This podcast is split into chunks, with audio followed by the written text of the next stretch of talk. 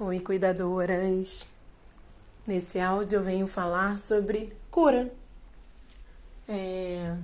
Muitos já me ouviram falar que a cura é de dentro para fora. Assim como a doença também.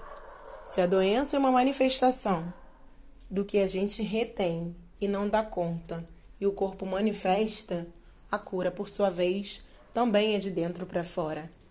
Para que isso aconteça, nós precisamos estar sintonizadas na frequência de cura, precisamos acreditar que somos merecedoras, precisamos entender que o veneno e o antídoto partem da mesma origem. E antes de falar sobre esse assunto que é, vai ser muito rápido, né? Eu quero dizer o que me motivou a falar sobre isso foram três coisas. A primeira foi a minha consulta com a minha aromaterapeuta, também cuidadora, Bruna Mesquita. É, num desabafo que eu fiz no grupo das cuidadoras, ela percebeu que a minha cognição não tá boa, conversamos sobre isso, falei com ela, expliquei para ela que eu entendo que isso seja uma consequência da, da, da Covid que eu adquiri no final do ano passado. E como todos sabem, porque eu falo em todos os lugares. O que eu penso dessa doença é uma doença que ela se manifesta através do medo e da ansiedade. É claro que a gente precisa estar com a imunidade baixa, como para que todas as doenças aconteçam. Eu sempre defendo que quem é feliz não adoece. E tem todos os outros. É, é, as outras facilidades né, que deixam os nossos organismos vulneráveis. Mas, sem dúvida alguma, a Covid é uma doença que lida com o medo o medo no seu ápice. E por isso traz à tona todos os sentimentos que conversam, que dialogam com o medo, como a ansiedade, a angústia, o pânico. E conversando com ela sobre isso, falei com ela que eu estava percebendo a realidade projetada de, de forma contrária, num dia muito pontual, muito mais específico.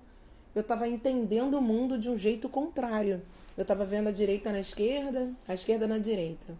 E ela, como já me conhece há muito tempo e acredita nas mesmas coisas que eu, entende como é esse meu jeito peculiar e louco de perceber o universo, me sugeriu, é, me, desculpa, me recomendou que eu use o óleo essencial de alecrim. E ali ela fez um tratamento comigo, fez um atendimento e é, prescreveu também o óleo essencial de gerânio que é para trazer à tona toda a minha feminilidade nesse momento. Enfim. E na, na no meu atendimento, ela me perguntou. É, eu falei sobre a minha procrastinação, né? Eu tenho adiado muito as tarefas, os meus compromissos, é, algumas decisões que eu tenho que tomar, o pagamento de boletos, por exemplo, que algumas vezes eu dependo de que outras pessoas me paguem, mas nem sempre. Então, quando depende só de mim, eu também demoro a pagar e ela pediu para que eu avaliasse o porquê de eu estar procrastinando tanto. O que, que tem nessa procrastinação? Por que, que eu estou com tanto medo de seguir a vida, de tocar a vida, de sair da minha zona de conforto?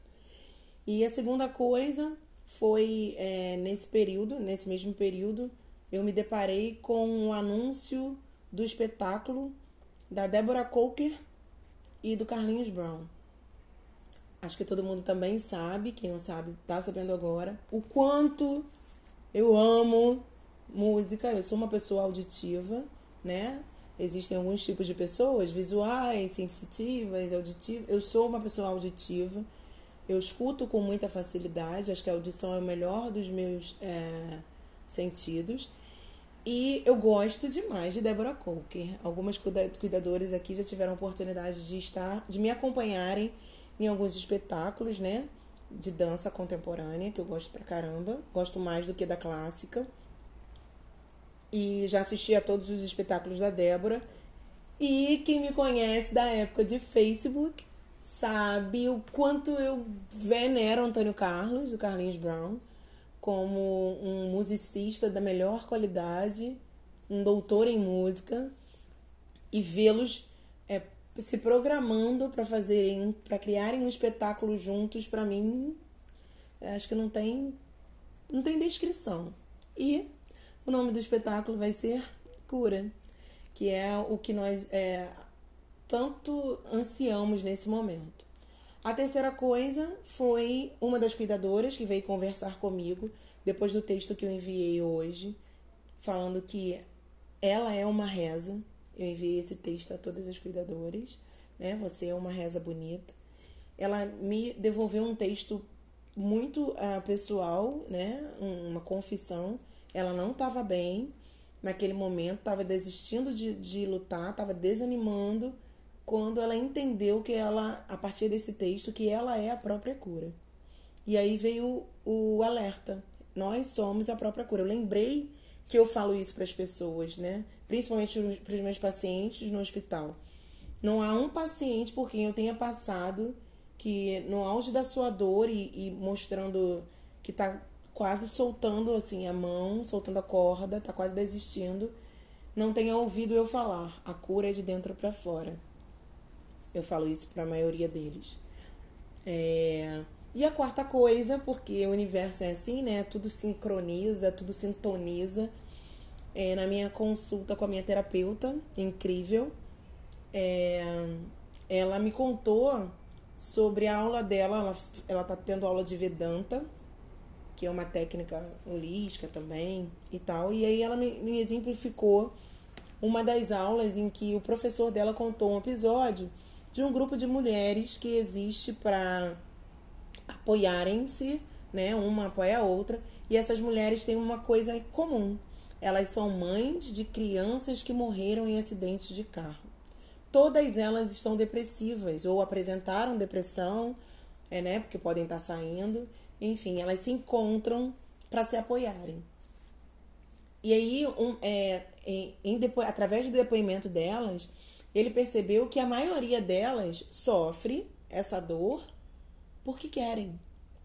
E eu, eu defendo muito que o sofrimento é opcional. Eu defendo isso muito porque eu já entendi, já vivenciei e, e, e aconteceu comigo. Então eu não falo porque eu li, eu falo porque eu senti, porque eu descobri que sofrimento é opcional, sim. A dor é inevitável, a tristeza é inevitável, a saudade é inevitável, mas a dor Aliás, o sofrimento é opcional, a gente sofre porque quer.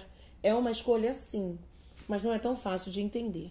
Então, voltando ao assunto das mães, elas se elas continuam apegadas a essa dor porque de alguma forma inconsciente elas entendem que a partir do momento que elas se livrarem dessa dor, elas estão deixando os seus filhos para trás.